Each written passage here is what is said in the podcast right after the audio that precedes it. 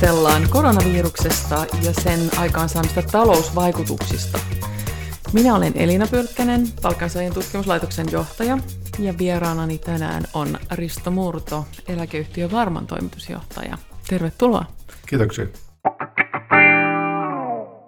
Jos tässä nyt ensiksi vähän esitellään, eli, eli tota, millä tavalla olet tullut siihen tehtävään, missä juuri nyt olet, eli mitä kautta olet urallasi kiertänyt ja kaartanut siihen pisteeseen, missä nyt olet?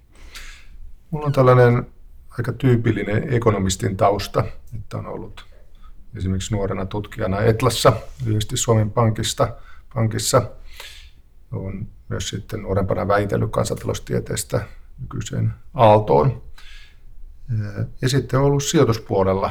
Ja, ja tämmöinen tutkijan tausta on oikeastaan aika hyvä sijoittajalle, koska siinä tarvitaan semmoista vähän kriittistä ajattelua. Ja sitten vastasin työeläkeyhtiön varmassa sijoituksista ja sitten viime vuodet olen vastannut toimitusjohtajana varman toiminnasta. Hyvä. Tässä keskustellaan vielä vakavaraisuudesta muun muassa, mutta, mutta tota, jos mä nyt yritän tässä vähän hahmottaa sitä, että millä tavalla tämä keskustelu etenee, niin mä oon jakanut tämän keskustelun kolmeen osaan, jossa me puhutaan vähän siitä, että millä tavalla tämä koronavirusepidemia ja sen talousvaikutukset, millä tavalla ne muistuttaa meidän aikaisempia lamoja tässä tai viime päivin tai viime vuosikymmeninä, eli, eli 90-luvun lamaa, sitten finanssikriisiä 2008-2009 ja sitten eurokriisiä 2012. Eli, eli mennään, katsotaan vähän taaksepäin ja verrataan tätä tilannetta sinne. Ja sitten Toinen osa on sitten sitä, että, että mitä tällä hetkellä tapahtuu taloudessa, miksi kaikki on halvaantunut ja, ja tota, miten tästä päästään eteenpäin. Ja sitten kolmas osa käsittelee sitä, että, että mitä sen jälkeen sitten on ja, ja kuinka nopeasti tästä noustaan jaloilleen. Eli jos puhutaan nyt tuosta, että miten tämä vertautuu näihin aikaisempiin lamoihin, eli, eli 90-luvun lamaan ja, ja sitten tähän finanssikriisiin ja sitten eurokriisiin, niin mitä, mitä sä näet, miten, onko näissä yhtymäkohtia ja, ja millä tavalla niistä voitaisiin hakea oppia tähän tilanteeseen? Tietenkin tuo finanssikriisi toistakymmentä vuotta sitten ollut, niin on muistissa parhaiten ja siinä on jotain erilaista tietenkin, mutta on myös aika paljon samanlaistakin. Ja, ja, ja siinä on tietyllä tavalla onni onnettomuudesta, koska näyttää siltä, että esimerkiksi keskuspankit ovat hyvin oppineet siitä edellisestä kriisistä. Näkee jo näistä toimenpiteistä ja toimenpiteiden mittakaavasta. Mutta sitten tietenkin on, ja yhteistyö on myös se, että tämä lähtee niin kuin Suomen kannalta aika kaukaa. Ensin ajatellaan, että tämä ei niin kuin jollain tavalla tämä ei koske meitä, mutta sitten hyvin nopeasti se onkin meidän arjessa – erilaista on se, että nyt me puhutaan tietenkään finanssijärjestelmästä, me puhutaan terveydestä, ja se tapa, jolla se iskee meidän Suomen talouteen, on jotain sellaista, mistä meillä ei yleensä koskaan kriisit lähde. Se lähtee nyt palvelusektorista ja pienistä yrityksistä. Niin, eli tämä menee niin kuin tavallaan reaalitaloudesta finanssitalouteen tai sinne rahamarkkinoille. Eli vähän toiseen suuntaan, milloin se, tai verrattuna siihen edelliseen tai Kyllä. finanssikriisiin. Silloin e- edellisen kerran se virus oli finanssijärjestelmässä ja me niin. opimme sen, kuinka riippuvaisia me ollaan globaalisti. Niin. Mä muistan, kun ensin ajateltiin Suomesta, että tämä koske meitä millään tavalla, mm. mutta se vaan kosketti mm. meitä hyvin syvällisesti ja voimakkaasti mm. loppujen lopuksi. Niin. Mutta nyt finanssijärjestelmä on se, joka reagoi tähän ongelmaan. Osakekurssit laskevat, mutta se ei ole nyt primääri ongelma ja, ja ainakin toistaiseksi keskuspankit ovat ikään kuin olleet pallon päällä – mm. että siitä ei ole tullut siitä ensisijaista tuota ongelmaa. Kyllä se on tämä virustilanne, epidemia ja kuinka meidän täyt, joudumme siihen reagoimaan ennen kaikkea länsimaissa. Mm. No mun tulee mieleen se, että, että tässä nämä niin kuin megatrendit tulee meidän, tai siis että, että itse asiassa tulee meidän pöydälle ja tunkeutuu nyt itse asiassa tuottaa tämän ongelman vielä niin kuin moninkertaiseksi sen takia, tai ylipäätään tänne Suomeen, että jos me puhutaan siitä, globalisaatio on syventynyt entisestään vuodesta 2008, siitä edellisestä finanssikriisistä, sitten kaupungistuminen, eli, eli tämä metropolisoituminen ja tiheä asutus, vielä osaltaan niin kuin edistää tämän viruksen leviämistä. Sitten digitalisaatio toisaalta ja, ja tämä some, että mitä kaikkea tietoa sieltä meille tulee ja mikä saa meidät vähän panikoimaankin. Eli, eli kaikki nämä, niin nämä megatrendit näyttäytyy tässä kriisissä aika hyvin. Mitä mieltä olet? Kyllä. Tosin siellä on, kun puhutaan sitten itse viruksesta, niin myös sitten sellaisia asioita, jotka on aikaisemminkin tapahtuneet, että kyllä Espanjan tautikin levisi. Mm. Ja se oli, jos, mm. se oli meille nähtävästi erittäin raskas, koska oltiin tuota, sisällissodan jälkeen tuota, hyvin hauraita tälle asialle. Mutta, mutta tietenkin tämä nopeus nykyisen lentoliikenteen aikana, että, että se, ja se tulee vähän yllättäen, että Italian tuli lähteeksi nähtävästi sen takia, että sillä sattuu olemaan tiiviit bisnesyhteydet Wuhanin alueelle – ja sieltä tuli kiinalaisia töihin Italiaan. Ei sellainen asia tietenkään olisi sata vuotta sitten tapahtunut. Ei, olisi ollut lentoyhteyttä, se virus olisi tuota, levinnyt hitaammin. Olisi kyllä sinänsä kyllä aikaisemminkin levinnyt, mutta hitaammin. Mm. Niin, nyt sanoit sitä, että, että, että tässä on nyt sitten keskuspankit on hyvin hereillä ja, ja sitten ilmeisesti meidän poliitikotkin on erittäin hyvin hereillä. No ei ehkä, okei, okay, mutta mutta tässä kuitenkin niin, niin verrattuna 90-luvun lamaan ja, ja sen hoitoon, niin miten, miten sä vertaat tätä siihen?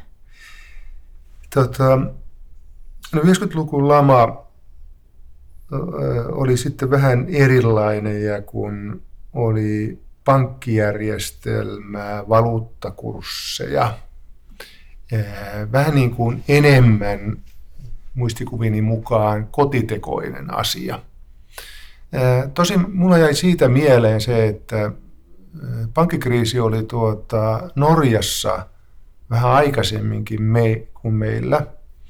Ja jäi niin kuin sitten ihmettelemään, että kun ne samat kaikki askeleet tehtiin Norjassa ikään kuin parin vuoden etuajalla, niin kuinka vaikeaa meitä oli ollut ikään kuin vieralla tai edes lukea siitä, että mitä Norjassa tapahtuu, ja kaikki tuli ikään kuin meille yllätyksenä.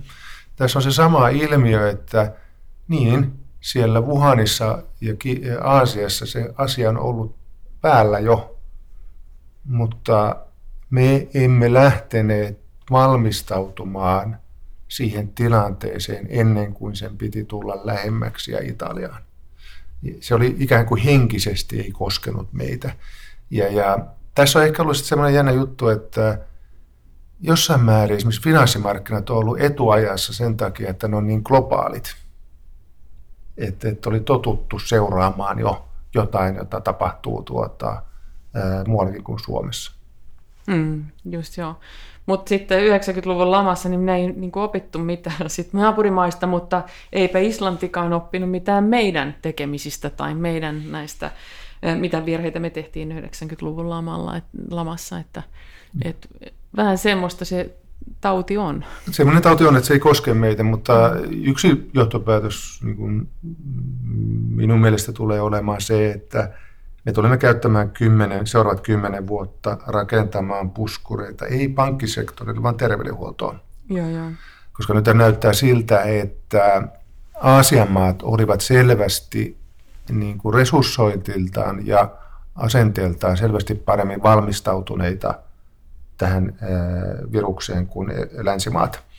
Ja, ja mä oletan, että yksi syy on se, että, että heille nämä SARSit ja muut olivat paljon niin kuin konkreettisimpia asioita.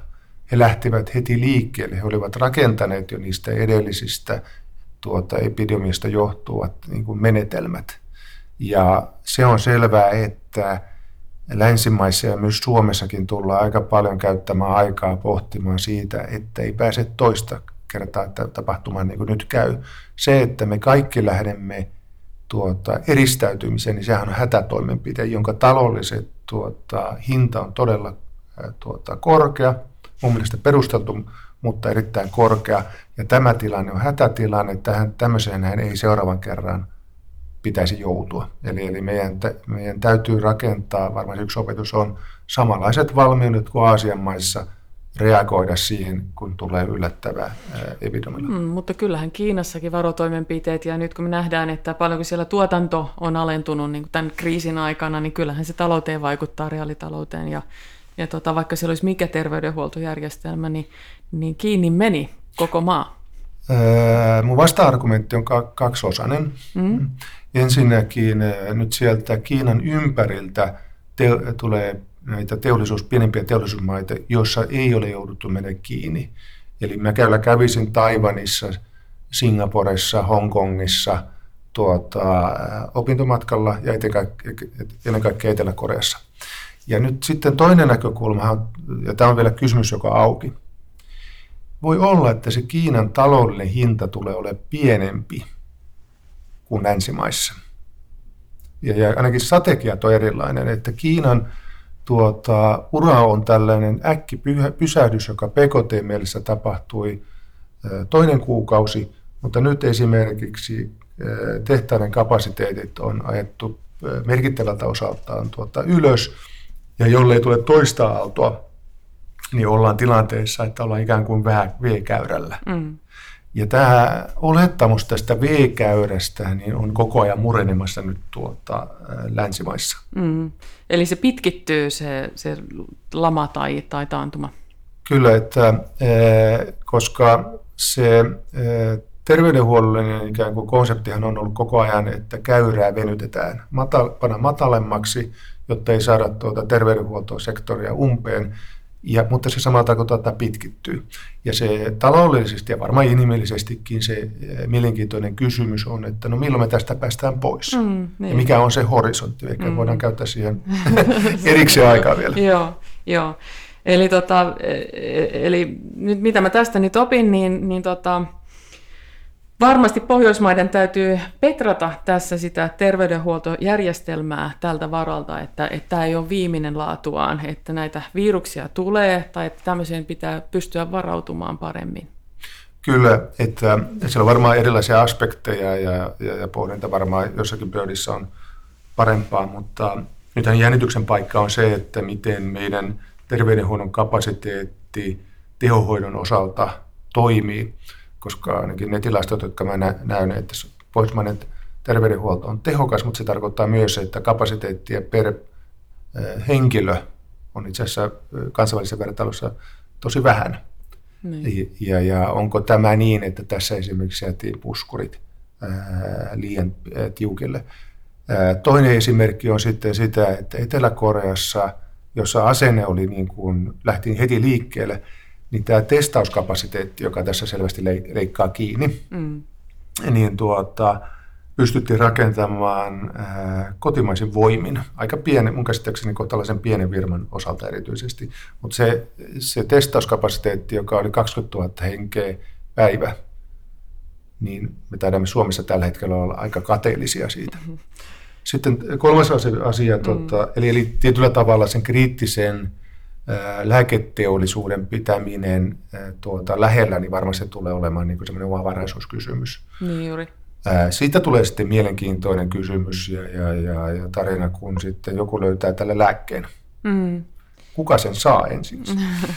Eli si- niin, tarkoitat siitä, että se on vähän säännösteltyä tai että, että siinä ei, ei niin kuin, tai että on ylikysyntää siitä lääkkeestä ilmeisestikin. Mä annan esimerkin, niin kuin tämän teoreettisen esimerkin, että jos se sattuisi, että se tuota, eh, keksittäisiin USAssa, jossa niin taloudelliset resurssit tehdä se on varmaan parhaimmat. Mm.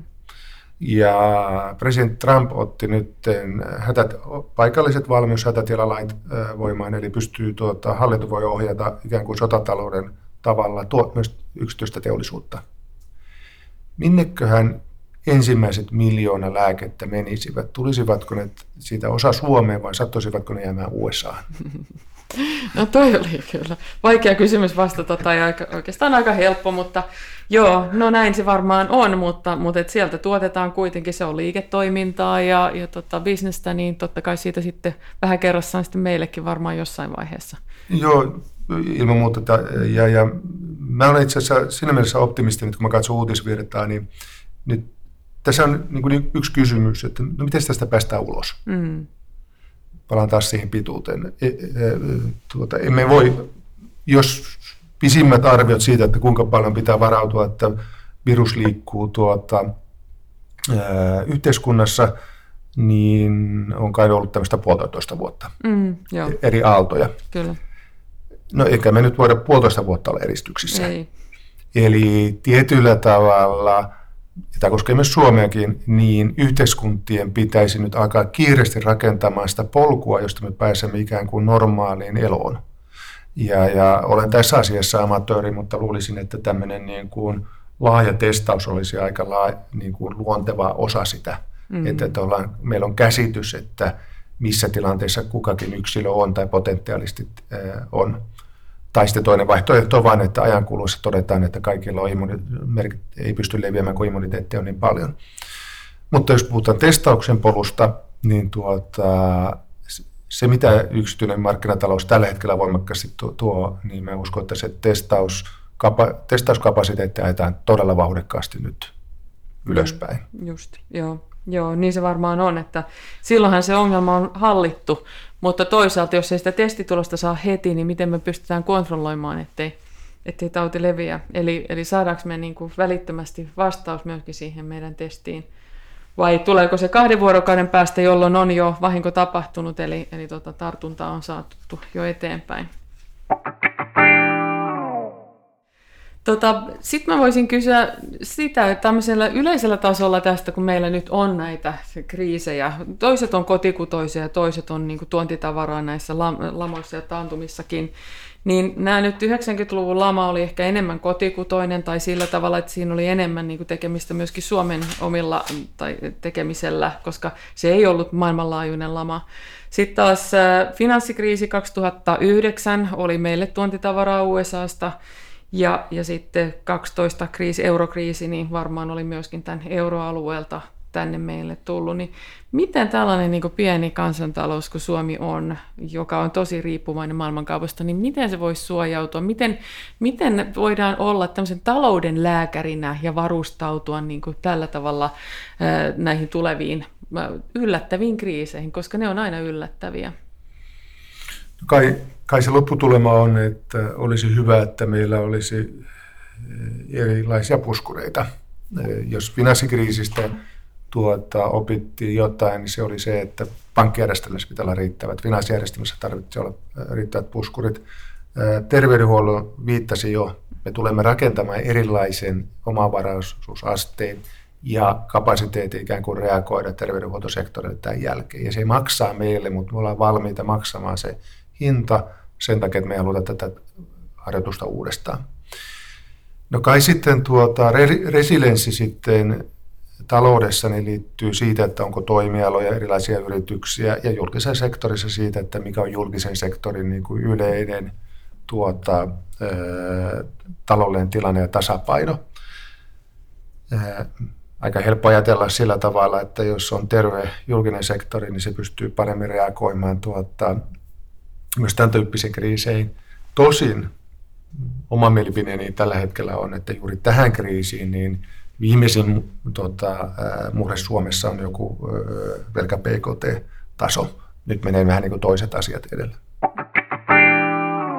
Sanoisin, että tästä päästään nyt juuri siihen, että mitä juuri nyt tapahtuu.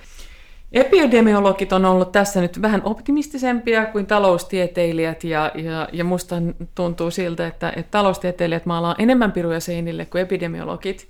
Niin miltä tämä sinusta näyttäytyy, että, että joskus epidemiologit ottaa tämän vähän niin kuin kevyemmin ja ajattelee niin, että epidemioita tulee ja menee ja jos tämä pääsisi niin kuin läpi väestön, niin tämä olisi itse asiassa aika nopeasti murheena ohi ja, ja aika vähin vaurioin sitten lopultakin, koska virus edetessään se myös laimenee ja, ja sen viruksen elinkaaren kannalta, tai ehkä se muuntautuukin, niin se on paljon tärkeämpää, että se pääsee leviämään ja kuolleiden kautta se ei pääse leviämään. Oliko tämä vähän julmasti sanottu?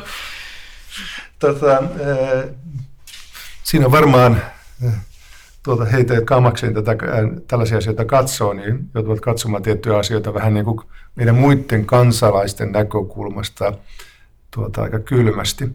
Tähän on teki aika äh, kova kysymys, ja, mutta myös mielenkiintoinen kysymys, ja, ja tämä on myös sillä tavalla läheinen kysymys, että tietyllä tavalla tämän alkuperäisen suosituksen mukaan tuntuu Ruotsi edelleen toimivan. Ja nyt on niin kuin todella mielenkiintoista ja mielenkiintoista tietyllä tavalla lainausmerkissä katsoa, että mikä on lopputulema sitten, kun esimerkiksi Suomi jää nyt muutti politiikkaa se meni tiukemmin tuota, ää, eristykseen, joka ainakin niin kuin henkilötasolla tuntuu tuota, tällä hetkellä paremmalta. On joku polku tästä, että tämä tilanne saadaan hallinta. Musta siellä on, muista joskus taloustieteessä puhuttiin ehkä tämmöistä niin aikakonsistenttiusongelmasta. Ja, ja, ja mun mielestä tässä niin kuin antaa sen levitä, kyllä aika hoitaa tämän ongelman. Niin tuota, tässä on tämmöinen aikakonsistenttius tuota, ongelma mun mielestä on demokraattisille järjestelmille kysymys, että kuinka monta kuollutta per päivä pystytään tuota hyväksymään. Ja mun mielestä mun tuntuma on, että esimerkiksi Italiassa oli ihan selvä, että sitä kasvavaa kuolleiden määrää ei pystytä hyväksymään. Ei, ei voi kukaan poliitikko tulla sanomaan, että nyt meillä kuoli 300, mm huomenna, tai eilen kun oli 300, tänään 400, niin. tämä vielä kasvaa, Juuri. ja sanoa, että mm. emme tee mitään, mm. tämä menee ohi. Se, mm. se ei vaan niin kuin toimi. Mm. Ja siinä mielessä tämä niin kuin Ruotsin, to, tietyllä tavalla jännityksellä seuraa, mitä Ruotsissa tapahtuu. Niin. Mutta voi tietysti olla, että se virus on erilainen Ruotsissa, joka jyllää kuin Italiassa, tai että, että on mahdollista, että tässä on tapahtunut jo tämmöistä mutaatiota tai, tai tällaista, että, että se ei ole kaikkialla ihan samanlaatuinen. No, tämä on jo virologia ja, tai viruslogia, mitä sen sanotaan. Mutta ehkä mä kysyisin sitten mieluummin niin kuin sitä, että, että nyt kun tässä tehdään paljon ja, ja myöskin Euroopan keskuspankki on tullut nyt sitten ison ison tällaisen lupauksen kanssa 750 miljardia euroa tää, tota, laitetaan nyt sitten elvytystä tai luvataan rahaa talouteen ja tämmöistä maksuvalmiutta, niin nyt näyttää siltä, että nämä kaikki emukriteerit, joka on siis velkasuhde ja alijäämätavoite, niin ne on heitetty romukoppaan. Kaikki nämä, niin kuin, nämä rajoitukset paukkuu ja nyt mennään päätä pahkaa elvytyslinjalle, makso mitä makso. Eli mit, mitä tämä nyt sitten tarkoittaa? Että et vielä niin kaksi kuukautta sitten näytettiin tosi ryppyotsaisesti nämä tällaiset ohjearvot ja, ja tota, todella yritettiin sinne saavut, saada myöskin Suomen taloutta sullottua tähän alijäämätavoitteeseen ja velkasuhdetavoitteeseen. Ja kaikki nämä oli niin kuin oikeasti todella ankaria käskyjä Suomen talouspolitiikalle ja nyt niillä ei ole mitään merkitystä. Nehän on vain lukuja paperilla. Nyt me puhutaan, kuinka monta ihmistä kuolee. Mm että tota, on asioita ja asioita. Mm. Musta on oikein, että tietyllä tavalla tietyt asiat niin priorisoidaan toisen asioiden edelle. Tässä tilanteessa emukriteerillä on käymässä samalla tavalla kuin rajasopimuksilla.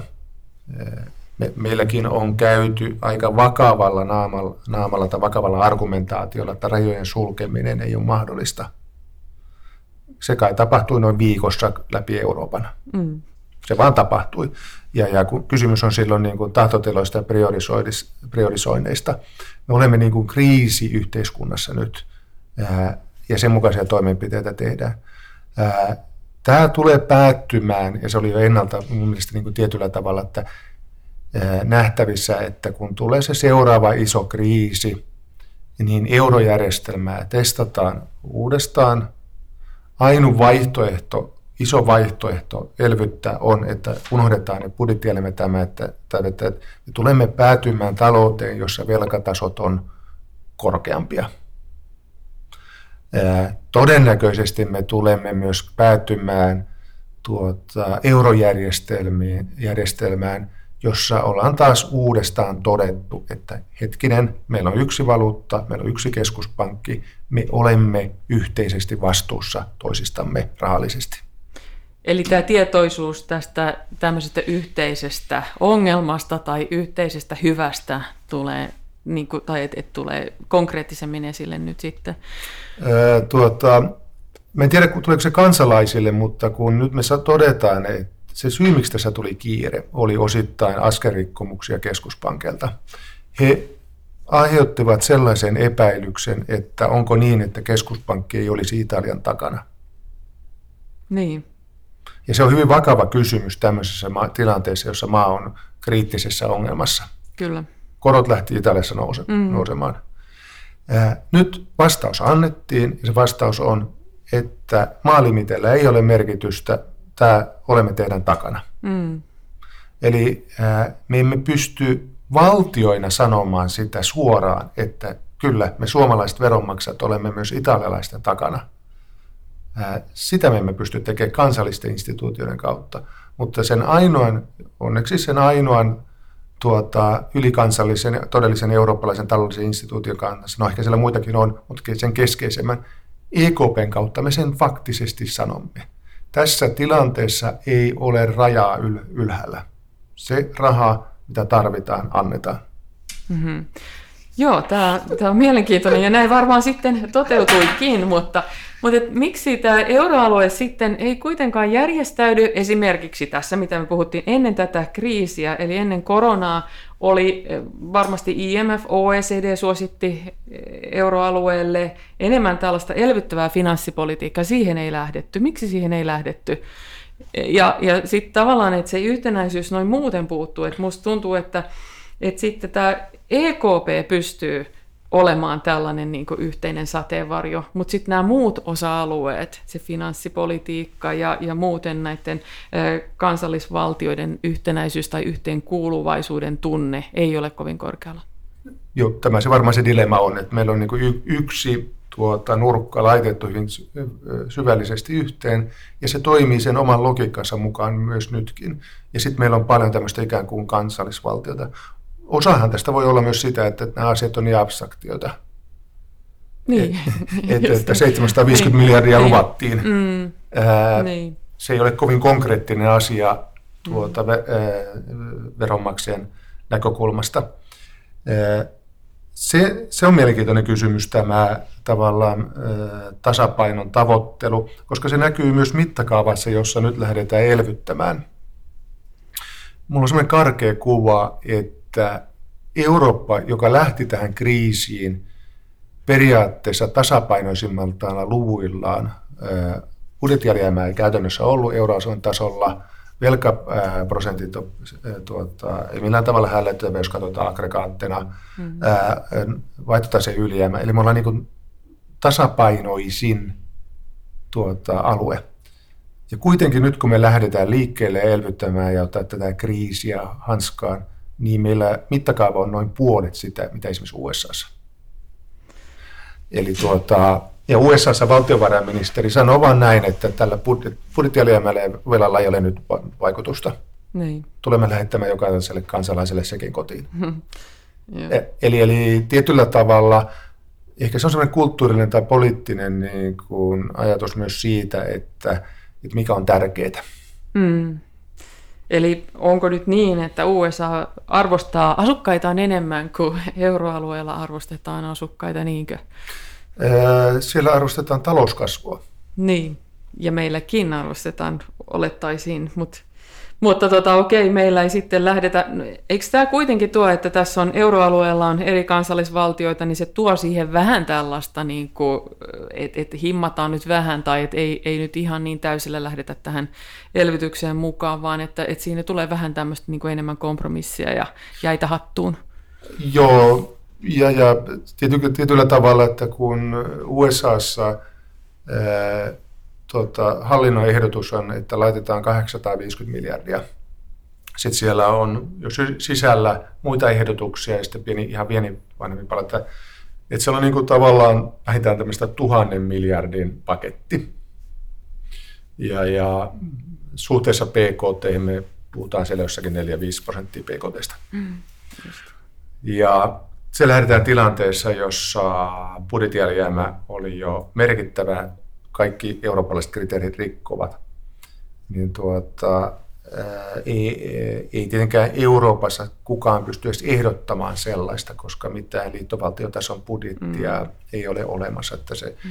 Mutta kyllä mun niin kun finanssikriisin jälkeinen opetus, joka näyttää osittain toteutuvan nyt, on, että se kiihdytysnopeus sitten kun pakko tulee USAssa on nopeampi itse asiassa niin kuin totta kai meillä on valkoisessa hyvin tavallaan heikko execution tuota, toteutta, toteuttaja tällä hetkellä, mutta kun USA menee kriisimoodiin ja ottaa sen hienon kansakunnan taloudelliset resurssit käyttöön, niin sen kiihdytysnopeus ratkaista sitä ongelmaa on selvästi Eurooppaa nopeampi. Finanssikriisissä se kävi niin, että ongelma tuli sieltä, mutta lasku oli kovempi täällä. Ja mm. nyt on pieni vaara siihen, että tässä tapahtuu taas samalla tavalla tässäkin kriisissä. Tosin tästä on enää aikainen puhua, koska tähän liittyy sitä, että kun USA selvästi on vieläkin valmistautumattomampi itse virukseen kuin, kuin Eurooppa, niin että, että vielä se osa asiaa tulee nähdä erikseen. Mutta tässä on mielenkiintoinen se, että kuinka paljon tähän systeemiin nyt sitten tullaan pumppaamaan lisärahaa, tämmöistä elvytystä ja stimulanssia. Että jos sanoit, että tuhat miljardia euron arvosta USAsta ja sitten 750 miljardia EKPstä, niin mitä se tekee tälle siis finanssimarkkinalle, joka oli jo sinänsä rahaa täynnä? Et, et tota, mulla on vähän sellainen tunne, että et rahaa on paljon tarjolla, mutta sillä on vähän kysyntää. Investoinnit on aika matalalla tasolla niin Suomessa kuin, kuin Euroopassakin. Ja, ja varmaan niin USAssakin haluttaisiin vähän enemmän investointeja saada. Et, et varmaan niin rahaa on paljon tarjolla, mutta sillä ei ole oikeastaan niin semmoista hyvää käyttöä, joka olisi sit semmoista tulevaisuuden kasvua, vaan se on enemmän niin pyörii siellä finanssimarkkinoilla se tietenkin ongelma on ollut tuota, tuottavuuden heikko kasvu. Mm. Et, että, jostain syystä tämä niin kuin tutkimuksen suuntautuminen ja läpimurrot ei ole tuottanut meille erityisen niin kuin järkeviä investointikohteita. Silikon tuota, Piilaakso kyllä markkinoi sitä, että tehdään suurta vallankumousta, mutta keskittyy tekemään parempaa kissavideota. Tuota,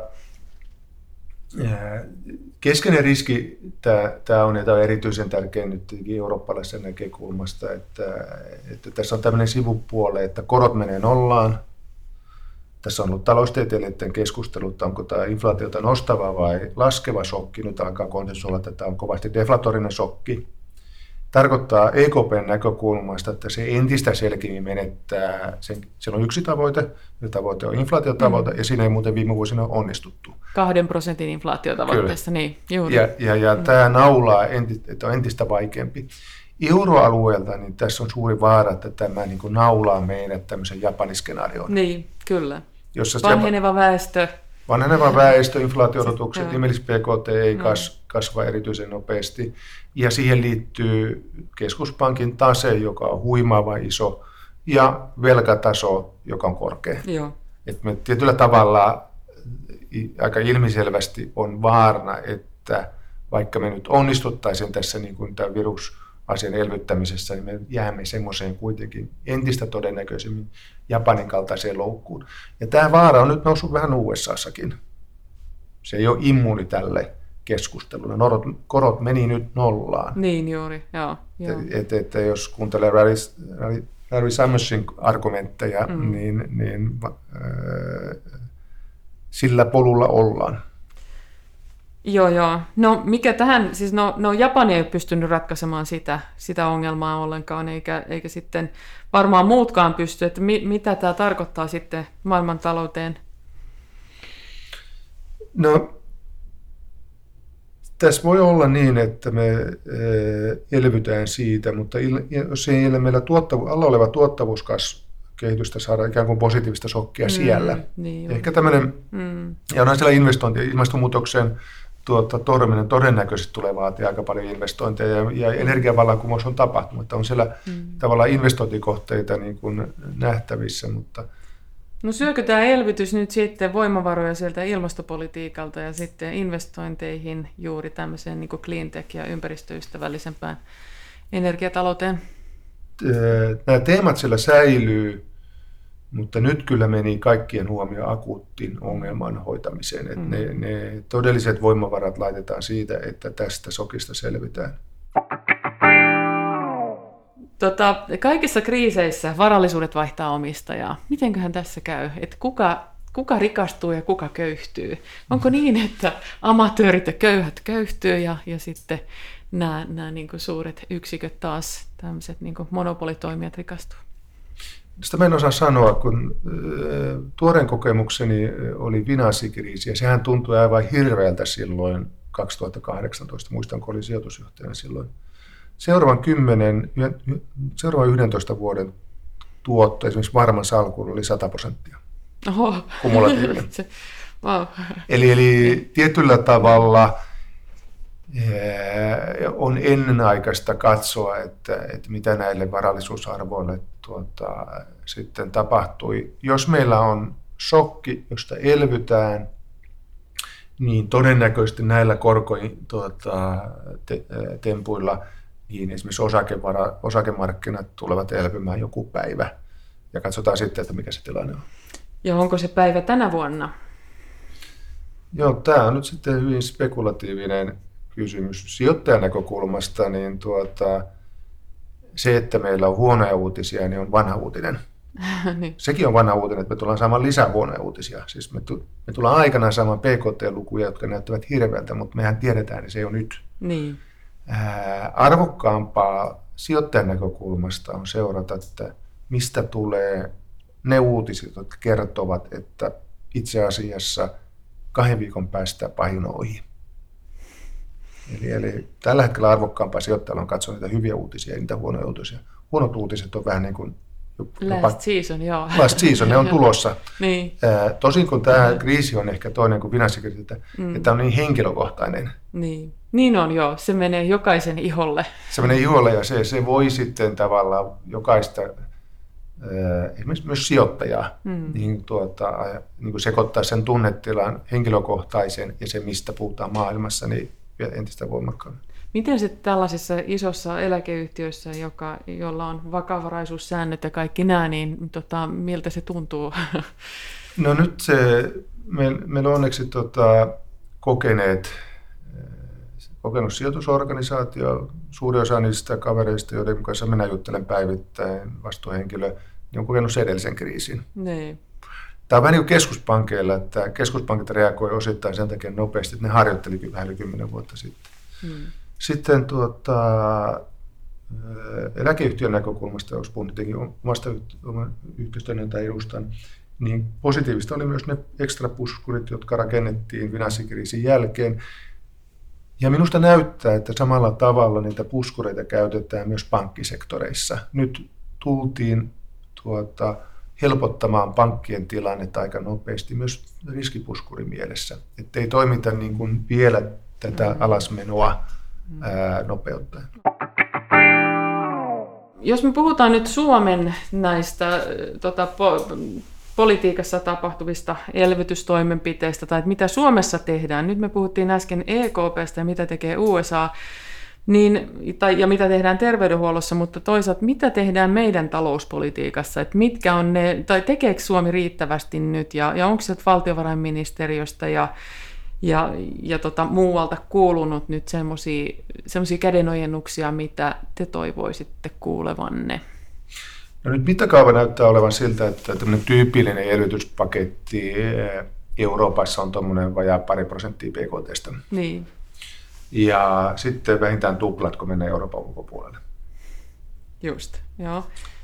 Ja tuota, tietenkin en tiedä, mitä ihan lähipäivänä tullaan ilmoittaa, mutta meiltähän puuttuu vielä se varsinainen elvytyspaketti. Ne, eh, mitä tässä heti alkujansa sanottiin, koskee enemmän sitten Vinveraa, valtion eläkerahastoa, jonkun verran tuota, tukirahaa, oli ehkä enemmän eh, yritysten rahoitusten turvaamista – ja osa niistä pitäisi sitten eh, rinnastaa enemmän siihen, mitä EKP teki. EKP teki 750 miljardilla eurolla, että siihen tuli nyt pieni lisä Suomestakin. Sitten on työmarkkinajärjestöjen neuvotteleva asia, jossa on positiivisia elementtejä. Mutta jos me seuraisimme muita tuota esimerkkejä ja haluaisimme varmistaa, että Suomelle ei tulisi erityisen pitkää häntää tästä syvästä laskusta, niin tämmöinen niin kuin valtion budjettitalouden tasapainottumisajattamiset voisi laittaa, pitäisi laittaa nurkkaan. Nyt pitäisi toimia nopeasti ja isolla mittakaavalla, ja tämä valitettavasti ei taida olla Suomen vahvuus. Joo, me ollaan varovaisia ja, ja tota, ehkä toimitaan pikemminkin myötäsyklisesti kuin vastasyklisesti meidän talouspolitiikassa. En tiedä, minkälainen näkemys sulla on, mutta tota, joskus mä oon huomaavina niin tällaisen, että kun Suomessa menee huonosti, kiristetään veroja ja sitten kun menee hyvin, niin höllennetään tai siis kevennetään verotusta. Eli mitä tahansa nyt tehtäisiin, niin elvytettäisiin. Ja mä toivon, että elvytettäisiin isolla kädellä. Mm. Niin viimeisin asia, mitä pitäisi tehdä, on tuota, verojen kiristys. Mm. Nyt elvytystä, eli tehdään velkavalalla, mm. velkarahalla. Mm. Se on se, nyt sen paikka. Jos se ei nyt elvytä, niin sitten ei voi todeta, että ei elvytä koskaan. Okei, okay. mutta 2 prosenttia PKT, niin eikö se mene juuri tuohon 5 miljardiin, mitä, mitä valtiovarainministeriöstä on nyt kuulunut näitä lukuja, että millä elvytetään? En ole, en ole tässä kun nyt haastattelua tehnyt, niin en ole varsinaista pakettia nähnyt. Joo, en, en minäkään. Ainoastaan näitä numeroita nyt tässä pallottelen, että jos tämä on se keskimääräinen elvytysvara tai, tai tämmöinen elvytyksen käytetty voimavara, niin, niin tota, kyllä se Suomella sitten on sitä keskiarvoa. Kyllä, jos se mm. tulee niin kuin viiden mielestä. Niin. Nyt se ainoa vain, että toivottavasti sitä, siihen lukuun ei sisällytetä sitä jo ilmoitettua pakettia, joka oli lähinnä rahoituksen turvaamista. Niin. Tämä 5 miljardia olisi, pitäisi olla sitten sitä aitoa elvytystä. Ah, okei, okay. joo, joo, joo, selvä. Joo. No, ehkä tässä nyt sitten vielä käydään keskustelua siitä, että mitä sieltä tapahtuu. Mutta sitten mä haluaisin kysyä tästä vielä, että koska paljon puhutaan niin kuin esimerkiksi USA presidentinvaaleissa neljä vuotta sitten oli tätä trollausta, nyt kun meillä on tällainen iso kriisi tässä ja Eurooppa huojuu, niin onko tässä trollausta? Tekeekö joku tämmöistä niin tahallaan tämmöistä niin viestintää, jossa ihmisten päät menee sekaisin tai että jollakin tavalla ristiriitaista viestiä tai että panikoidaan vieläkin enemmän tai että saadaan taloudet vielä enemmän sekaisin tai tekemään rajoituksia, jotka on jotka on sitten vähän ylimitotettuja ja liioteltuja? No on kuullut sitä siihen niin viitattavan. Oma, oma reagointitapani on, että mä seuraan vain niistä lähteitä, että mä kokenut vuosien aikana luotettavaksi mm. niitä yksilöitä, joiden arvostelukykyyn luotan, mm. tai sitten tota, laadukkaita, laadukkaita mediataloja. Ja, ja siinä niin kuin, siinä uutisvirrassa niin minusta maailma on jatkanut normaalisti. Se, että meillä on muuttuva tilannearvio, hieman sekava kuva tilanteesta, niin mm. se kuuluu tämmöiseen hyvin nopeasti muuttuvan tilanteeseen aika luontevasti. Ja sitten kyllä ne kovat faktat tuli, ja ne musta ne, jos ytimeltään sanotaan, niin se kova fakta oli, että kun Italian tuota, kuolleiden määrä lähti nousemaan, niin se vakavoitti kaikki. Kyllä.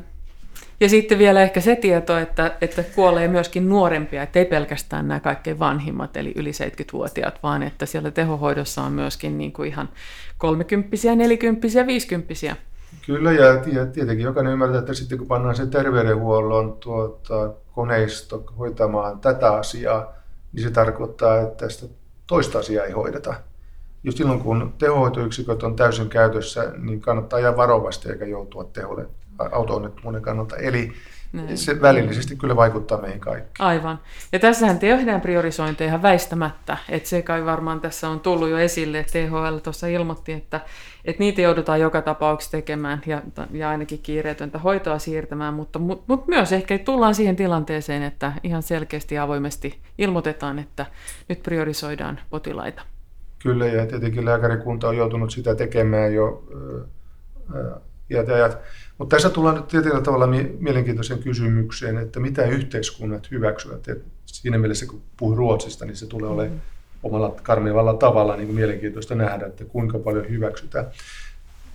Oma tunnelma oli, että kun meillä hallitus ilmoitti, että nyt lähdetään eristykseen, niin suomalaiset lähti. niin, ihan Siinä se. Kuuliaisesti ja kiltisti. kyllä, oli vähän niin. nuorisoa, joka, mm. joka niin oli sitä mieltä, että kyllä me voidaan tässä niin kuin, ää, painata hengailla, hengailla ja niin poispäin. Niin. Ja, ja, ja vanhemmat mm. sedät ja tädit oli ehkä sitä mieltä, että tämä nyt ehkä ei kuitenkaan kuulu niin juuri minua tarkoittanut, mutta suuri enemmistö mm. viu saman tien. Niin. Ää, mä oon itseänä miettinyt sitä, että kun meillä on tämmöinen aika hyvä itsekuva mm meidän kriisivalmiudesta, mutta se tulee itse asiassa aika kaukaa, että onkohan se nyt ihan oikeasti olemassa. Mutta ensimmäinen havainto oli, että siitä lähdettiin ja kansalaiset minun mielestä niin kuin hyväksyivät tätä mm. tota, asian hyvin. Niin, eli tämä yhdistää meidän kansaa ja kansakuntaa myöskin, että onko tässä sellainen, että kun tulee kriisi ulkoa päin, niin sitten tämä onkin itse asiassa meitä yhdistävä tekijä ja Joo, ja hyvä yhteiskunta toimii sillä tavalla. Niin. Ja, ja tietenkin tämä tulee olemaan sukupolvikokemus. Eihän tällaista niin. ole tapahtunut koskaan. Aivan. Aivan. Ää, no varmaan on, että kun tämä eristys jatkuu, niin meidän ärtyneisyyden tila nousee. Että nyt tässä on vähän niin kuin uutuuden viehätystä ensimmäiset päivät. Ja ja sopeudutaan siitä, mutta sitten jos viikot kuluvat, mm, niin, niin tuota... Netflix-sarjat tulee katsottua kaikki läpi. Ja, ja niin. Ky- kyllä, että siinä aletaan niin sit kysymään, että hetkinen, mikä se vaihtoehto nyt olikaan. Niin juuri.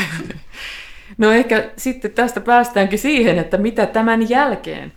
Eli varmaan ihmiset on niin aivan lopen kyllästyneitä olemaan kotioloissa ja kaikki tulevat innolla takaisin töihin ja aktiivisesti talouteen takaisin että et tapahtuuko meille tällainen vai, vai mitä tässä nyt sitten tapahtuu ja, ja tota, onko tässä nyt patoutunutta sellaista kysyntää, että halu, ihmiset haluaa mennä ulos, haluaa kuluttaa rahaa paljon ja saada tämän talouden rattaat pyörimään taas niin kuin vieläkin rasvatummin kuin tätä ennen.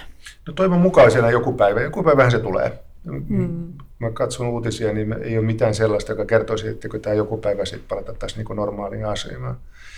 Talouden näkökulmasta tietenkin on, että me voimme sitten ostaa uusia vaatteita ja jotain asioita, joita tekemättä, mutta ne ravintolalounaat, mitkä jo nyt jäävät päivittäin, vaikkapa työpaikkalounastajien osalta väliin tällä viikolla jäivät, mm-hmm. niin niitä me emme enää tule kerimään takaisin. Ne on menetettyä, sitä kulutusta emme, emme sitten tehdä. Sitten tämä on tosi mielenkiintoinen kysymys ehkä myös kanssa pohtia, että miten, mikä on se skenaario, että miten tässä tullaan ulos. Niin. Ja tuo... Kuka ilmoittaa, että nyt se on ohi? Joo, ja voidaanko ilmoittaa, niin.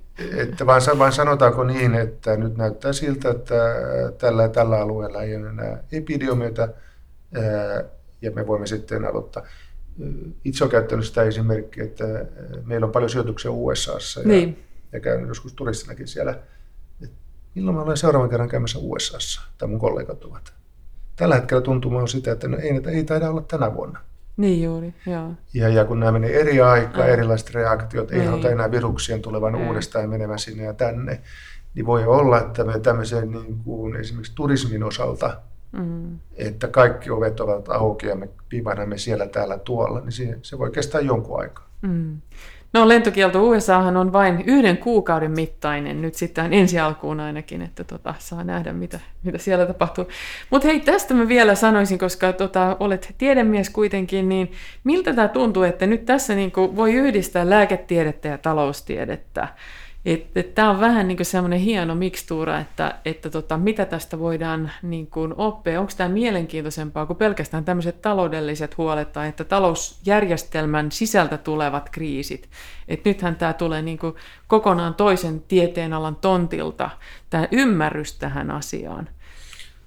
No, kyllä tässä niin kuin tietenkin oppimisen paikka, paikka on, mutta täytyy sanoa, että itse vielä en koe, että olisi millään tavalla niin kuin hyvä tulkitsemaan vielä tutkimuksia tai tällä tavalla, joka tulee tuota, tältä osilta epidemioihin ja lääketieteeseen liittyen. Mutta sen olen huomannut, että taloustieteilijät, joita väitetään vähän, että ne on tämmöisiä vallottajatyyppisiä ikään kuin toisia tieteellisiä, niin taloustieteilijät, jotka on käsitell, tottuneet käsittelemään tilastoja, isoja tilastomassoja, mm. niin ovat olleet kovin herkkiä ottaa ja arvioimaan ja käyttämään tilastoanalyysiä, tuota, että mitä tässä niin kuin todennäköisyydet ja urat ja mallit oikeastaan ovat lievästi innostuneena vähän vakavassa asiassa itse asiassa. Mä oon huomannut täysin saman, että kaikki tekee nyt vääntää Excelissä vähintäänkin niin tämmöistä mallia, jossa näytetään, osoitetaan, että eksponentiaalisesti se tulee leviämään ja juhannukseen mennessä puolet meistä on sairastunut, eli yli 2,5 miljoonaa ihmistä. Mutta, mutta tota, miten tämä nyt sitten, voiko nämä niin jäljet peittyä ja, ja tota, voidaanko me palata takaisin siihen, mistä lähdettiin. Eli, eli viime vuoden loppupuolella eh, tai tämän vuoden alkupuolella näytti hyvältä vielä. Eli, eli että talous lähtee pikkuhiljaa ja vähän kerrassaan taas kirimään, koska se viimeinen neljännes viime vuonna oli aika heikko taloudessa. Ja, ja tota, näytti itse asiassa siltä, että vähän lähdetään sieltä nyt sitten ylöspäin taas. Tuota, joku päivä me tullaan äh, tuota, tästä ulos. Joku päivä me saadaan hyviä uutisia, me nähdään myös kasvulukuja, lyhyen tähtäimen kasvulukuja, koska aktiviteetit on alas ja siitä lähdetään sitten ylös, no niin kuin normaalisti. Mun huoleni nyt ehkä Suomen osalta on, että kun toivottavasti me ei nyt reagoitaisi perinteisellä tavalla, koska se tarkoittaisi erityisesti Suomessa sitten, että me menetettäisiin tietty sukupolvi yrittäjiä. Mm, just Ihan niin kuin 90-luvulla kävi. Kyllä. Että mm. nyt tietyllä tavalla se mm. Ei tehtäisi niin kuin 90-luvulla, vaan oltaisiin muun maailman mukana pelastamassa myös sitä yrityssektoria, joka tähän niin kuin kolahtaa. He, he, eivät, he ottavat nyt niin kuin, tämä, että me jouduttiin tekemään tämä hätätoimenpiteet, mm. niin he maksavat sen taloudellisen hinnan. Mm. Tietenkin, ja ne henkilöt, jotka tänä päivänä lomautetaan kiivasti ja joutuvat työttömäksi mahdollisesti. No, valtio tulee tässä hätiin. Näin on meille kerrottu, että, että maksuvalmiutta tullaan ö, takaamaan, tai siis että valtio takaa näitä lainoja yrityksille, jo, jotka ovat vaikeuksissa. Että, että tällaista nyt ainakin tehdään, ja, ja varmasti tämä, tämä nyt ainakin tulee tämä paketti, mutta se on aina tapauskohtaista, ja sitä pitää varmaan hakea aina sitten yritys kerrallaan. Ja, Mutta mut että, että ehkä mun tulee mieleen nyt sitten tämä Suomen ja Ruotsin välinen ero siinä 90-luvun lamassa, että, että Ruotsi piti huolta näistä PK-yrittäjistä tai pienyrittäjistä ja, ja tota, itsensä työllististä ehkä enemmän kuin Suomi 90-luvulla. Joo, ja nyt kun mä katson, me haastattelemme, me emme tiedä, mitä on niin kuin tuota, äh, tarkkaan vielä lisää tulossa. Mutta tuota, mikäli mä oikein ymmärrän, Tanskassa ja Norjassa on paketti, jossa lähdetään maksaa suoraa palkkaa valtion toimesta. Joo, juuri, joo, joo. Eli tota, se mittakaava, ää, rohkeus tehdä tuota, näissä asioissa. Jos me tullaan ensisijaisesti tuota, huolehtimaan julkisen sektorin tasapainosta, niin laskusta tulee kova. Niin, Kyllä, siis sillä tavalla ajatellen. Eli tässä nyt varmasti lähdetään jostain niin kuin tämmöisestä elvytyksestä ilman muuta liikkeelle. Jos me mietitään sitä finanssikriisiä, niin silloinhan meillä työttömyys ei räjähtänyt ylöspäin. Eli, eli toisin sanoen, että sitä pystyttiin hallitsemaan tämmöisillä erilaisilla stimulanssipaketeilla. Ja muistaakseni tehtiin suuria verokevennyksiäkin siinä kohtaa. Ja, ja tosiaan niin kuin työllisyyttä pystyttiin pitämään näillä tämmöisillä erila- tai tämmöisellä elvyttävällä finanssipolitiikalla muun muassa ylhäällä ja, ja etenkin työttömyyttä torjumaan kuntasektorilla. Et, että tota, varmaan niin tämä on hyvässä muistissa ja, ja tota, tämmöinen samanlainen halutaan nyt, etenkin kun me ollaan saavutettu jo se 73 prosentin työllisyysaste, niin tästä halutaan pitää kiinni. Nyt kannattaa huomata se eroavaisuus, joka tuli finanssikriisissä ja tässä kriisissä se tuli isojen yritysten kautta. Se tuli ikään kuin ne, jotka olivat tuolla maailmalla ja joiden sitten pankkisektorin myös rahoituspuoli mm. leikkasi kiinni. Ja näiden mm. yhtiöiden pus, puskurit, kassat, mm. omavaraisuudet, niin. niin ne on hyvällä tasolla. He pystyy reagoimaan, mutta nyt kun se tulee palvelusektorille, eh, jossa ei ole mitään puskureita, Joo. kädestä suuhun. Kädestä suuhun paljon enemmän. Mm näin. ihan pienyrittäjä, jossa niin kuin lomautukset pyörii, lähtee liikkeelle, palvelut yhtäkkiä on, että se on nolla kysyntä, mm. niin se tekee siitä tilanteesta semmoisen, että se kiihdytysnopeus myös talouspolitiikassa täytyy olla niin kuin nopea. Niinpä, joo. Siellä on paljon pieniä yrityksiä ja, ja tota, tässä on paljon pelissä sikäli. Joo.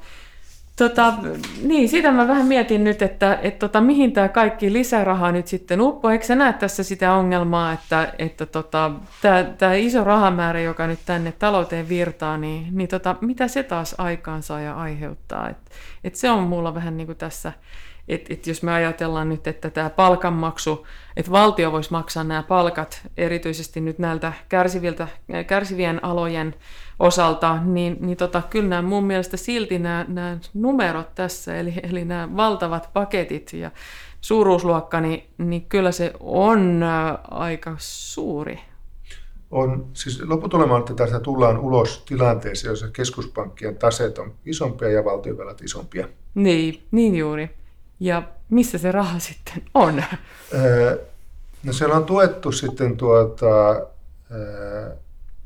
kotitalouksia ja yrityssektoria silloin kun mentiin finanssikriisiin ja keskuspankkien taseet nousi, niin silloinhan vähän niin kuin pelattiin, että tässä nyt tulee tällä tavalla tyhjästä rahaa ja niin. inflaatio tulee.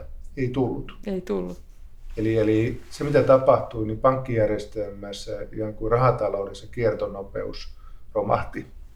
Just. Luotonlaajennusprosessi pankkijärjestelmästä ei lähtenyt kuitenkaan liikkeelle, eikä se ole sen jälkeenkään lähtenyt mitenkään rupsahtanut.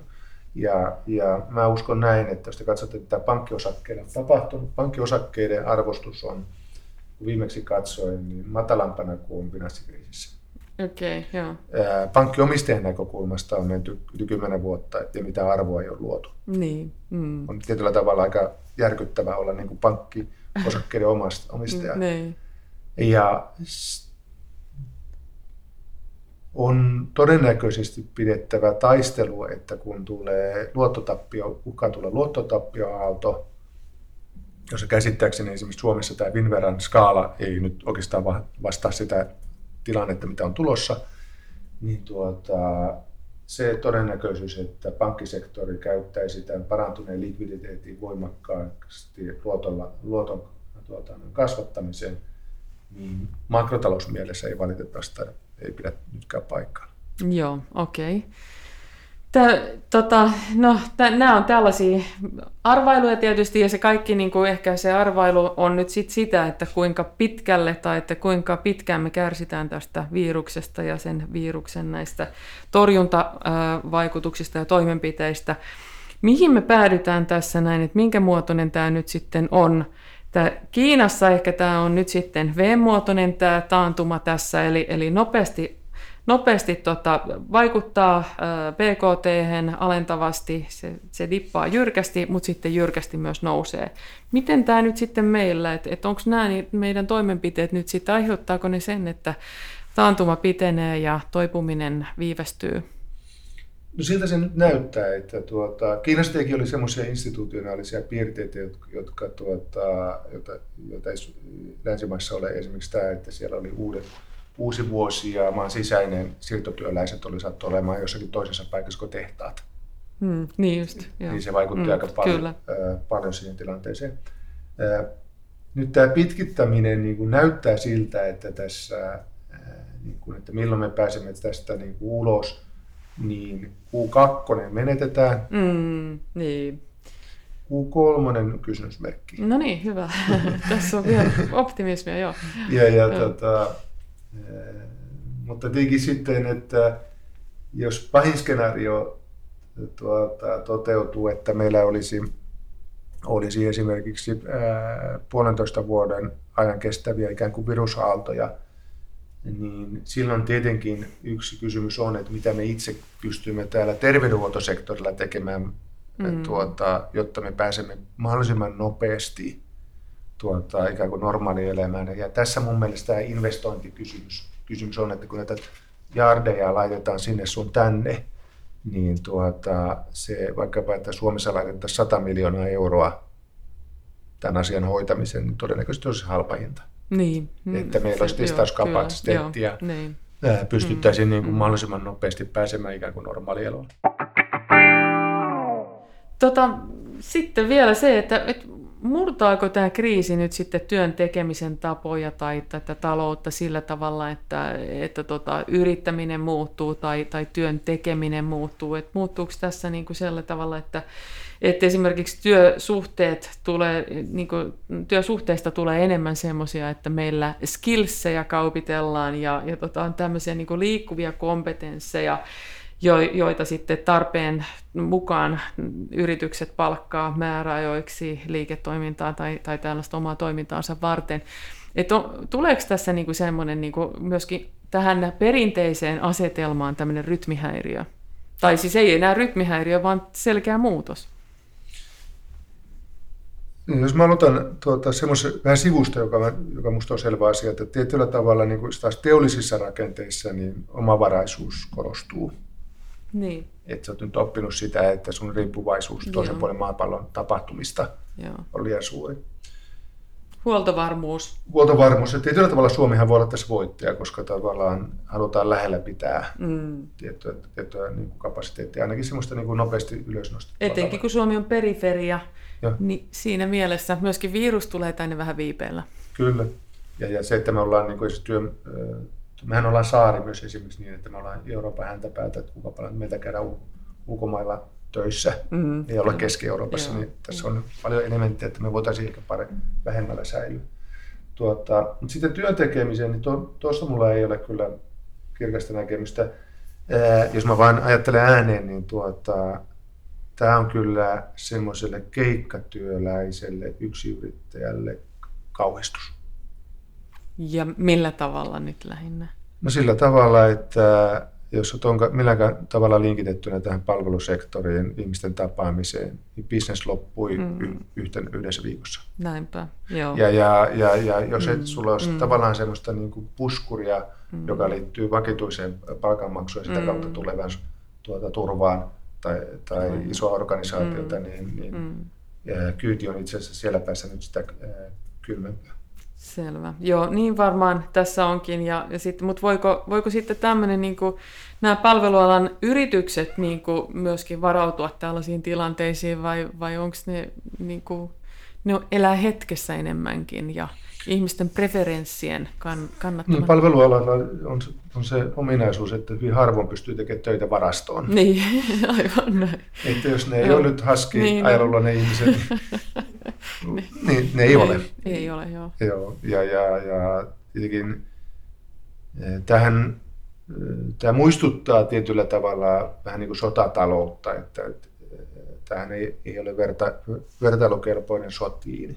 Mm, ei. Mutta vallankumouksissa sodissa tulee hyvin äkillisiä niin kuin yö, yö yli muutoksia asioihin. Ja me ollaan tietenkin nyt vuosikymmenten aikana rakennettu paljon semmoisia, joissa on niin kuin vapaa liikkuvuus ää, olettamuksena. Meillä on niin kuin mm. tietyllä tavalla rauhan ajan olettamus. Mm. Ja, ja meillä ei, kun me sanotaan siitä, että meidän niin kuin, ää, maailma muuttuu niin nopeasti, ja, ää, histo, niin siinä on pikkasen historian unohtamista, että ne ihmiset, jotka teki bisnestä silloin, kun Suomi itsenäistyi, tai oli sisällissota tai mm-hmm. sotavuosien aikana, niin tuota, he on kokenut sen vaikkapa niin, että itäraja pannaan y, tuota, yhtäkkiä vaan kiinni. Niin. Ja tuota, tässä on vähän sama elementti, että nyt tuli vaan niin kuin, ei ole, ei ole ne vierat täällä, ne eivät pääse tänne, me emme tiedä milloin ne seuraavan kerran pääsevät. Mm. Se tehdään yhteisymmärryksessä tietysti näiden naapureiden kanssa, että puolin ne toisin. Kyllä. Niin.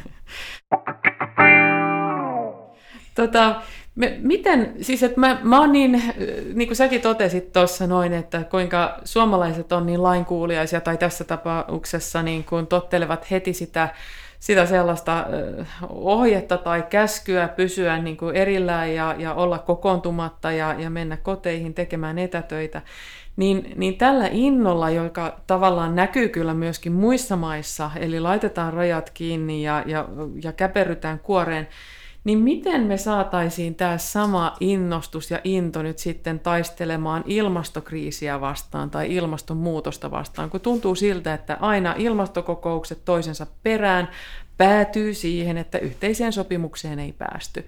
Kun tämä on vieläkin pahempi kriisi ja ongelma, tämä ilmastonmuutos, kuin joku virusepidemia, joka leviää ja joka tappaa muutamia tuhansia ihmisiä. Joo. Tosi vaikea, vaikea kysymys, että tietyllä tavalla tässä oli kuitenkin niin, että otetaanpa vaikka USA-presidentti, joka ihan viime metrille asti sanoi, että tässä ei ole mitään, mutta teki sitten kuitenkin, kun se asia tuli tarpeeksi konkreettisesti, tarpeeksi lähelle, niin kuin U-käännöksen. Mm. Ja sitten pani hallinnon tekemään, hallinto rakentaa tuota, erittäin suurta pakettia tämän ympärillä. Mm. Ihan niin kuin täyskäännös asiasta, kun se asia tuli tarpeeksi lähelle.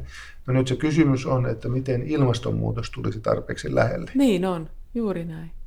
Mutta siellähän on tornadot ja Australia palaa ja, ja mitä kaikkea. Siis sehän on meillä jo arkipäivää. Joka ikinen päivä uutisissa on joku tällainen tota, mullistus, joka aiheutuu tästä ilmastonmuutoksesta. No, tässä on aika semmoinen niin eri, eri dynamiikka. Kävin Australiassa vastikään ja, se, ja, ja siellähän on paljon voimakkaampi tota, niin kuin ilmastonmuutosvastainen ikään kuin loppia henki. Ää, saattaa liittyä teollisuusrakenteeseenkin. Niin. Mutta se, kyllä se nyt ne metsäpalot tuli niin lähelle, mm. että se, se niin kuin muutti sen konsensuksen ja keskustelun hengen minun mielestäni. Ja, ja voi olla, että nämä, tämä vaaditaan niin kuin samalla tavalla se tar, tarpeeksi konkreettiset niin kuin tavallaan ongelmat.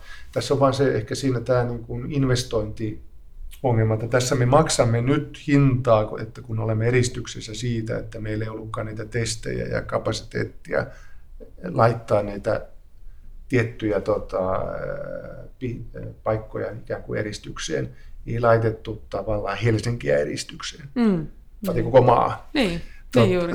Tota, niin samalla tavalla teki ilmastonmuutoksessa, että joku, joku hinta, hinta siitä tulee, kun me, se ei konkretisoidu tarpeeksi aikaisemmiksi. Ja niin sillä tavalla, kun mä ymmärrän ilmastonmuutoksen alla olevan logiikan, niin tämä, tässä tämä hoidetaan nyt sitten ehkä kuitenkin niin kuin kuukausissa, mm. mutta siellä se ikään kuin kustannus siitä, että sitä ei ole hoidettu, niin, niin, niin nousee vielä voimakkaammin. Niin, niin.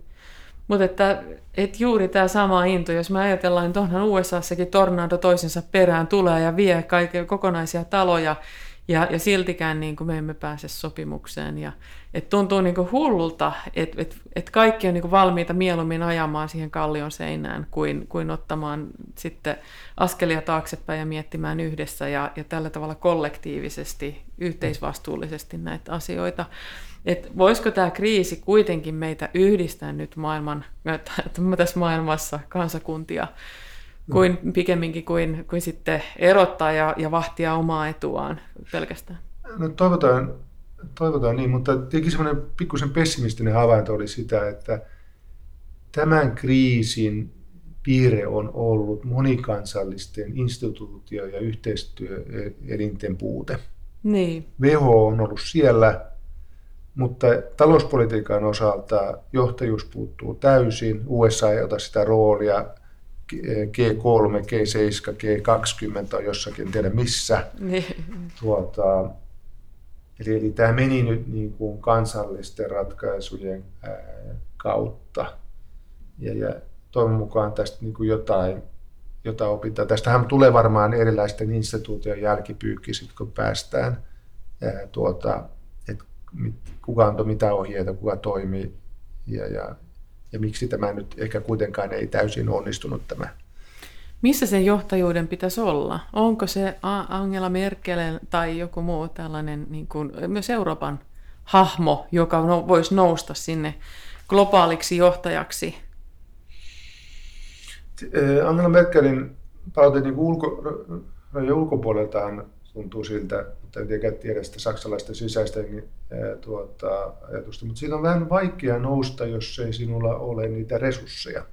Mm, eli USAlla olisi millä tulla. U- niin. niin, USA on se maa, jolla olisi niin. se resurssit, jotka mm. se, se kuitenkin loppukäytössä ottaa tuota käyttöön. Se, että me ollaan tietyllä tavalla siinä dilemmassa, joka yleisemminkin on, että jos USA ei ota sitä tuota, johtajuutta, josta me välillä emme aina tykkää, mutta joka kuitenkin on siellä ollut. Niin, niin tuota, seuraavat, varsinkin eurooppalaiset, niin resurssimielessä niin vaikea ottaa sitä. Ei ole mm. samanlaista niin kuin pohjaa sille asialle. Kiinahan olisi tavallaan se nouseva tuota, maa, mutta siis suunta, joka nyt Kiinassa tapahtuu, niin ei, ei taas sitten niin kuin muuten anna sitä edellytyksiä. Ei, ja, ja sitten toisaalta, no jos meillä on valtatyhjä, niin kyllähän se pyrkii täyttymään. Jollain se täyttyy, vai eikö sen tarvitse täyttyä? Niin se nyt se näyttää käy, tuota, täyttyvän kakofoniasta. Niin. eli, eli on monta aktoria niin, niin. Ää, tuota, ää, kentällä. Mm, aivan. Tota, miten me, kuitenkin mä nyt vielä jauhan tätä ilmastopolitiikkaa, koska tämä tulee olemaan meidän pöydällä, halusimmepa tai emme, ja tämä, tämä viruskriisi tästä lähtee ohi, mutta siis, että tämä on, tämä on se kriisi, mikä meidän on ratkaistava kuitenkin, niin Miten ihmeessä, jos meillä ei ole tällaista niin kuin maailmanjohtajaa, hyvän tahtoista yksinvaltiasta, niin miten ihmeessä me päästään pelastamaan maapallo?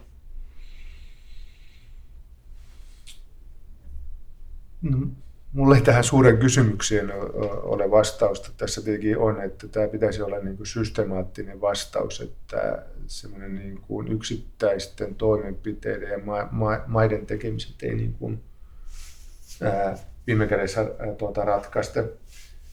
Ää, tällä hetkellä se, mikä, missä minulla on lievästi toivoa, on, että jos me katson vaikka mitä energiapuolella tapahtuu, niin siinä on kuitenkin lupaavasti tämmöinen energiavallankumous on joka tapauksessa tapahtumassa. Uusiutuvat on tulleet hyvin relevantiksi vaihtoehdoksi. Ja tämä koskee myös USAta. Eli että siellä alla olevat ikään kuin logiikat ja markkinavoimat tosiasiallisesti ohjaa investoinnit ihan järkevään suuntaan. Mittakaava tietenkin aina, aina voi, voi kritisoida sillä pieni, mutta oikeaan suuntaan haluttiin ihan ylhäällä mitä vaan. Mutta tota, mulla ei ole tuohon sulle hyvän kysymyksen vastausta, että miten me mm-hmm. saamme niin, että Kiina, Intia, USA, Eurooppa on tuota, samassa pöydässä, jossa muuten se Kiinan merkitys on ylivoimainen. Aivan, eli, eli tota, se teknologia pitäisi jotenkin kehittää nyt sitten Kiinassa, niinkö, niin sitten tämä tulisi automaattisesti. Ja tässä teknologia, teknologisessa kehityksessä on ilman muuta raha konsulttina, ja, ja se, sillä tavalla se kannustin toimii. Kyllä, että tota, mun oma kuva on, että Euroopan suurin mahdollinen kontribuutio voi olla teknologian kautta, koska ää, tota, se mittakaavassa kuitenkin Kiinan päästöjen kasvu on niin, niin dominoiva. Niin just, joo. Että tuota, jos mm. globaalilla tasolla halutaan jotain tehdä, niin se pitäisi saada Kiina. Ja, ja tietenkin sitten tulee tuota, kansainvälisen kaupan pelisäännöt, koska tuota, mehän ollaan käytännössä ulkoistettu aika paljon meidän hiilijalanjäljestelmä Kiinaan. Ja jos ottaisi sitten sieltä Kiinan kautta meille Eurooppaan tulevan tuota, tuonnin mukaan, niin meidän hiilijalanjälkihän ei ole käsittääkseni alentunut. Niin juuri, just joo. joo että se on tämmöistä itse petosta vähän, että mitä me täällä tuotetaan, joo kyllä. Me ollaan päästy hei hienosti tästä koronasta maapallon pelastamiseen. Mutta jos vielä nyt sitten lopuksi se, että, että veikkaus, että miten tässä käy ja, ja kuinka nopeasti me päästään tästä kuiville. Eli, eli tota, kuinka nopeasti tuotanto nousee Euroopassa ja Suomessa sille tasolle, jossa se oli tammikuun ensimmäisenä päivänä? Tota, todella vaikea sanoa. Itse tällä hetkellä ajattelen sillä, sillä tavalla, että on joitakin asioita, jotka, jotka tulevat rajoitteeksi kohtalaisen pitkän aika, aikaiseksi. Eli se, että me pääsemme ihan minne tahansa niin kuin vapaasti matkustelemaan, niin olisin yllättynyt, jos tänä vuonna tapahtuu niin. Mm. Mutta jos me panemme oikeasti resursseja tuota käyttöön, virus ei yllätä meitä, niin jossakin vaiheessa syksyllä niin olemme sellaisessa tilanteessa, jossa meidän niin kuin sisäiset markkinat ja sisäiset niin, hommamme ovat niin kuin, tuota, toiminnassa. Ää, mun mielestä palataan siihen elvytykseen, niin nyt olisi hyvin tehokasta laittaa todella paljon rahaa siihen, että me varmistamme myös terveydenhuollon kapasiteetin kautta, että me palaamme mahdollisimman nopeasti normaalin tuota, järjestykseen. Aivan. Eli tämän, tästä mä vedän sen johtopäätöksen, että juhannuksena päästään relaamaan. Ää, toivotaan niin. Tuota, ää, mutta mä en ole ihan varma, että ne suomalaiset, jotka on sitten koko tämän ja juhannuksen välin tota, olleet kesämökillä etänä, niin on niin innostuneita enää sitten. Tulisiko ne sitten juhlimaan kaupunki, en tiedä. Hei, kiitos Risto Murto tästä keskustelusta. Tämä oli aivan, aivan hyvä, tai aivan upea keskustelu ja, ja tota, monipuolinen. Ja, ja tota, kiitos kun annoit meille tässä paljon ohjeita ja neuvoja ja eväitä ja, ja myöskin tulkitset tätä tilannetta suurella ä, kapasiteetillasi ja, ja tota, tuolta vähän korkeammasta perspektiivistä kuin itse tässä katselen, että kiitän lämpimästi.